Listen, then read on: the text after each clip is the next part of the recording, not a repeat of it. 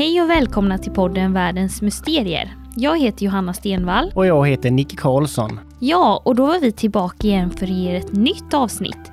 Men först tänkte vi berätta lite mer om vilka vi är som gör den här podden.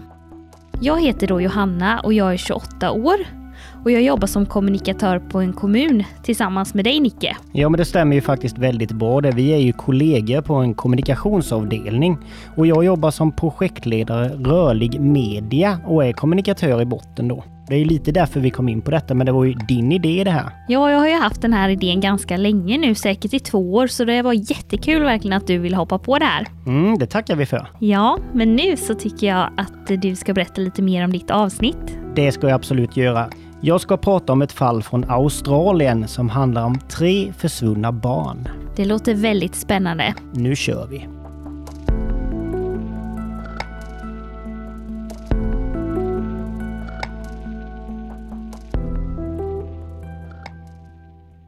Den här händelsen utspelade sig den 26 januari 1966 och det var en väldigt varm och solig dag i Australien.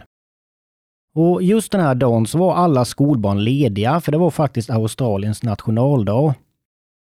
Och eftersom det var så extremt varmt ute så bestämde sig syskonen Jane Beaumont, 9 år, lillasyster Arna, 7 år och lillebror Grant, 4 år, för att åka till stranden i Adelaide och svalka sig. Detta var något de brukade göra, så med sin mamma Nancys tillstånd och med växelpengar så klev de på bussen vid cirka nio tiden på morgonen. Den här bussen körde då barnen till stranden Glen Elg Beach som ligger cirka två kilometer från deras hem. Medan deras mamma då stannade hemma. Vad som kan nämnas här är ju att barnen själva hade åkt och badat på stranden dagen innan det här hände då. Mamma då, Nancy Beaumont, hon kände alltså ingen oro när hon lät barnen åka iväg själva.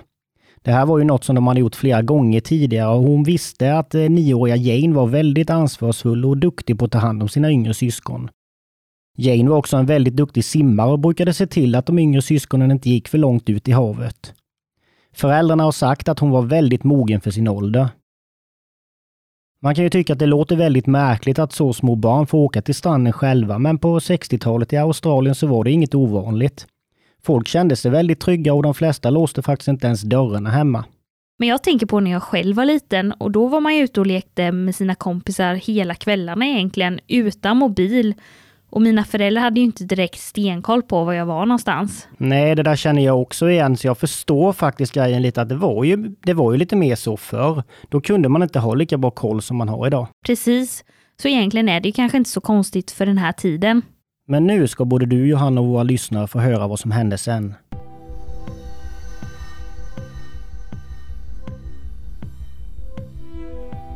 Vid klockan ett så väntade mamma Nancy på att barnen skulle återvända hem igen. Och bussen som var punktlig klockan ett eh, anlände till busstationen men hennes barn var inte med här. Och då tänkte hon ju först att de kanske hade missat bussen eller helt enkelt glömt bort tiden. Det är inte så ovanligt. Men när timmarna gick så ökade hennes oro allt mer. Hon väntade på att nästa buss skulle komma vid klockan två, men de var inte med på den heller. Barnens pappa Jim Burmount var iväg på en affärsresa just den här dagen. Hans jobb gjorde att han var borta väldigt mycket och det var något som han verkligen inte gillade. Men just den här dagen så kom han faktiskt hem lite tidigare än planerat för att överraska sin familj. Men när han kom hem då så fick han ju höra att barnen aldrig hade kommit hem från stranden. Nancy och Jim började ju leta efter barnen i området och knackade på hos grannar innan de kontaktade polisen. När polisen sen fick ärendet på sitt bord tog de det på absolut största allvar. Nästan direkt arrangerade man en stor sökinsats efter de här försvunna barnen. Och ett av de här första ställena som polisen valde att undersöka var familjens hem för att se om barnen hade smitit in eller gått in och gömt sig någonstans. De kanske var rädda för att föräldrarna skulle bli arga om de kommit hem för sent eller så, men eh, där var de ju inte. Man skickade ju även poliser till stranden då, men där hade det ju redan blivit mörkt och stranden är helt tom på folk när de kommer dit. Ju längre tiden går, desto mer oro känner ju såklart familjen och man började ana att något hemskt hade hänt. Man sökte ju även i närliggande områden, i byggnader och vid järnvägen. Och efter ett dygn så kände ju nästan hela Australien till syskonens försvinnande. Ganska snabbt trodde man att det rörde sig om en kidnappning eftersom det handlade om små barn som inte hade haft någon anledning att rymma hemifrån. I det här läget finns det personer som ska ha sett barnen på väg till stranden. Och det finns ju också flera personer som ska ha sett barnen på stranden och även på ett café under dagen. Så polisen är ju rätt säker på att de har varit där i alla fall. De ska även ha setts leka i en park som ligger precis bredvid stranden. Och vittnen säger att de lekte med en man som ser ut att vara i 30-årsåldern. Och vittnena säger också att det såg verkligen ut som de här personerna kände varandra. Janes föräldrar har ju sagt att Jane var en väldigt blyg flicka, så att hon skulle leka med en okänd man är ju väldigt märkligt. De tror därför att syskonen kan ha träffat den här mannen flera gånger förut under sina besök till stranden och att de kanske lärt känna honom. Och Arna ska faktiskt tidigare ha berättat för sina föräldrar att Jane hade en pojkvän på stranden. Och vem vet, kanske hon menade den här mannen som de sågs med dagen de försvann. Men det jag måste bara flika in här, vad läskigt egentligen att så många sett syskonen med en okänd man. Han måste ju ha pratat med dem flera gånger innan om Jane vågade umgås med honom eftersom hon var så himla blyg. Sen förstår jag då om många inte reagerar kanske på detta, för de tror ju såklart att han är deras pappa eller bror. Ja, men jag tycker ju ändå att det borde finnas fler vittnen till detta och Kanske borde någon tyckt det varit lite konstigt en 30-årig man leker med tre små barn. Men det är som du sa, att det, det, kanske man inte reagerar på. Det kan ju vara en släkting eller någon som passar barnen eller vad som helst. Jag tycker ju hela den här historien är otroligt spännande och man börjar ju verkligen fundera på vad som kan ha hänt. Ja, och det är därför du får fortsätta berätta nu.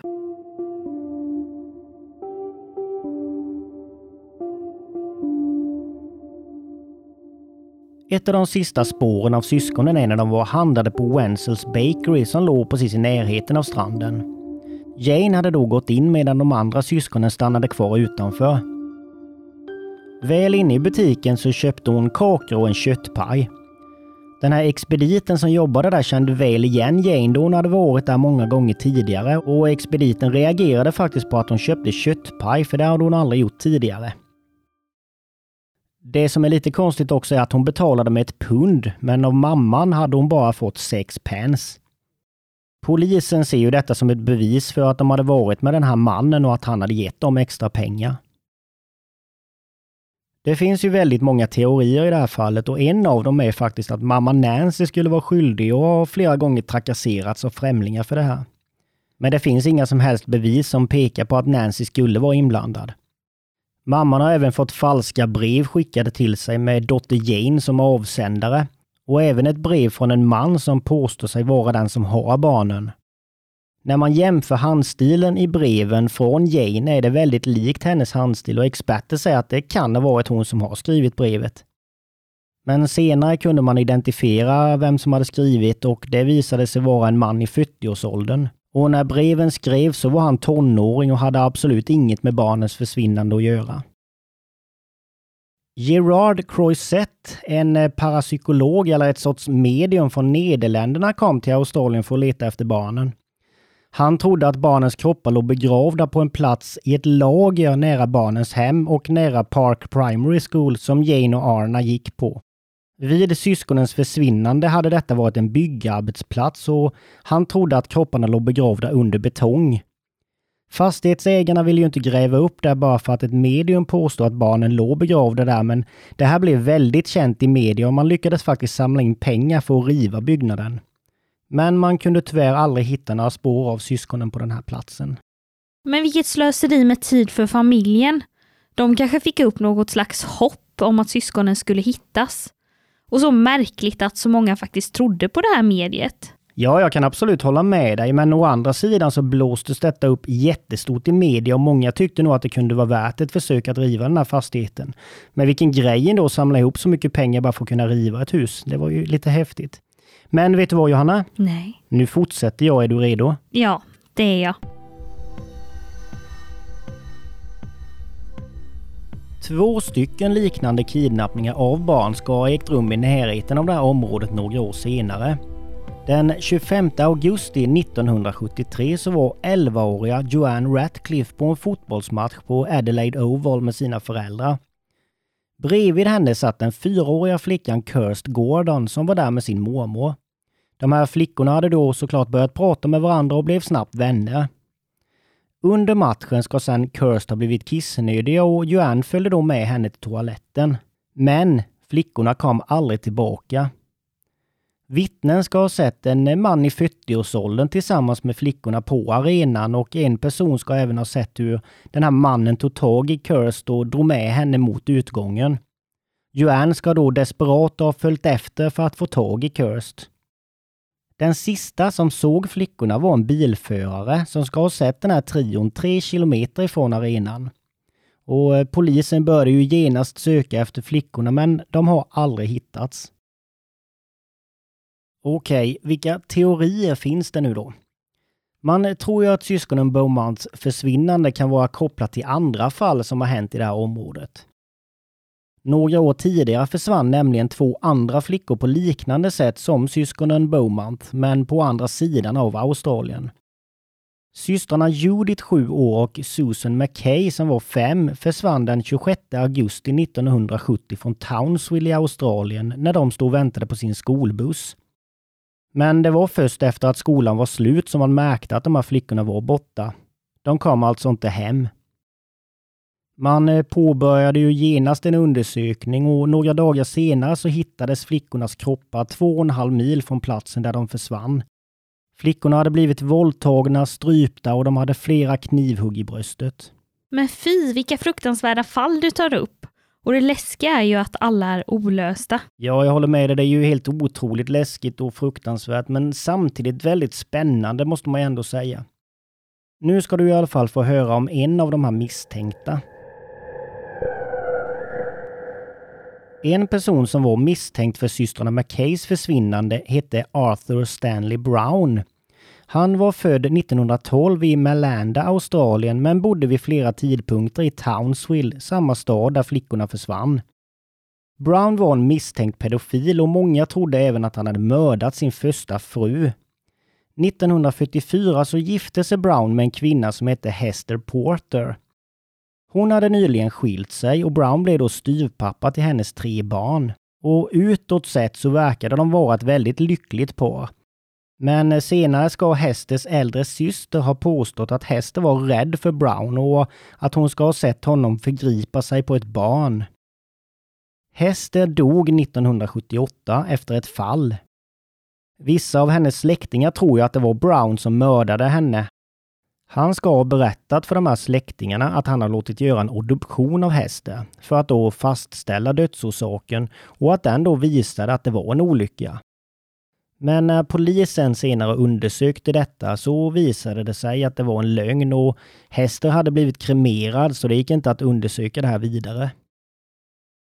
En tid senare så flyttade Hesters yngre syster Charlotte in med Brown och tog med sig sina fem barn och snabbt därefter så gifte de sig. 1982 ska en av Hesters yngre systrar påstått att Brown hade förgripit sig på henne när hon var liten. Efter det att systern valde att berätta om det hon varit med om så var det flera av Hesters släktingar som påstod att de också utsatts för sexuella övergrepp av Brown. Men då är ju frågan, hur kopplas han ihop med systrarna McKay?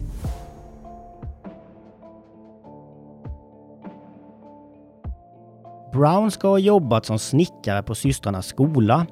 Vissa påstår också att han varit besatt av deras försvinnande. Den här dagen då systrarna försvann ska flera personer ha sett dem i en bil tillsammans med en man. Och ett vittne menar att det var Brown han såg tillsammans med flickorna den dagen. Brown ska även ha ägt en bil som var väldigt lik den flickorna hade setts i och den här bilen hade en dörr som var i en annan färg än resten av bilen. Efter deras försvinnande ska Brown ha bytt ut den färgade dörren på sin bil och gjort sig av med den.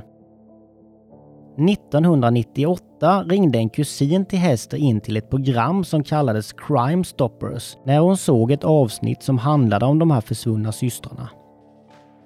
Hon hade själv blivit sexuellt utnyttjad av Brown som liten och misstänkte att han kunde vara inblandad i fallet. Polisen arresterade Brown och fallet gick till rättegång men Brown kunde aldrig dömas eftersom bevisen mot honom inte var tillräckligt starka och juryn kunde aldrig komma överens om han var skyldig eller inte. Tanken var att det senare skulle bli en ny rättegång men Brown var då för senil för att det skulle kunna gå att genomföra. Brown har ju även varit misstänkt i fallet med The Beaumont Children och med Joanne och Kirstys försvinnande.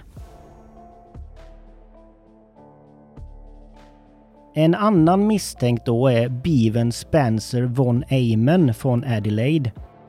År 1984 så dömdes han till livstidsfängelse för att ha mördat 15-åriga Richard Kelvin.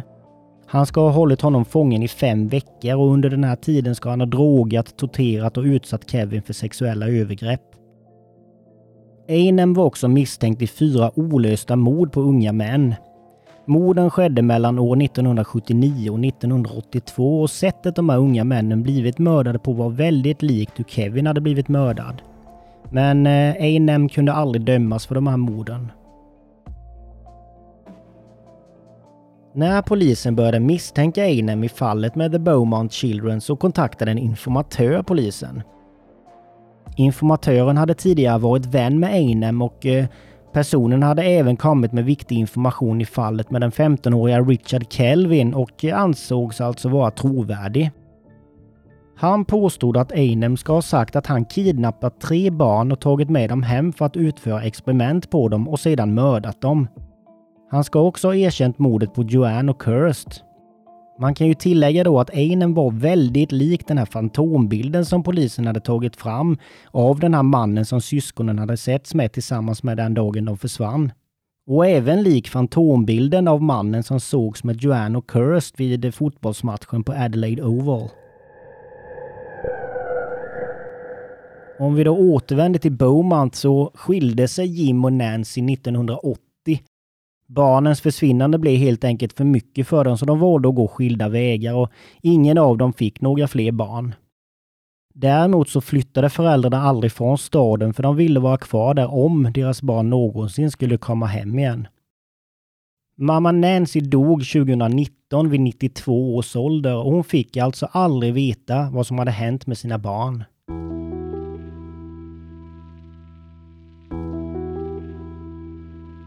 Vad tror ni lyssnare hände? Kontakta oss på Facebook eller Instagram. Men Johanna, du då? Vad hände? Ja, jag tror nog mest på den första, Brown, eftersom han varit på småflickor innan.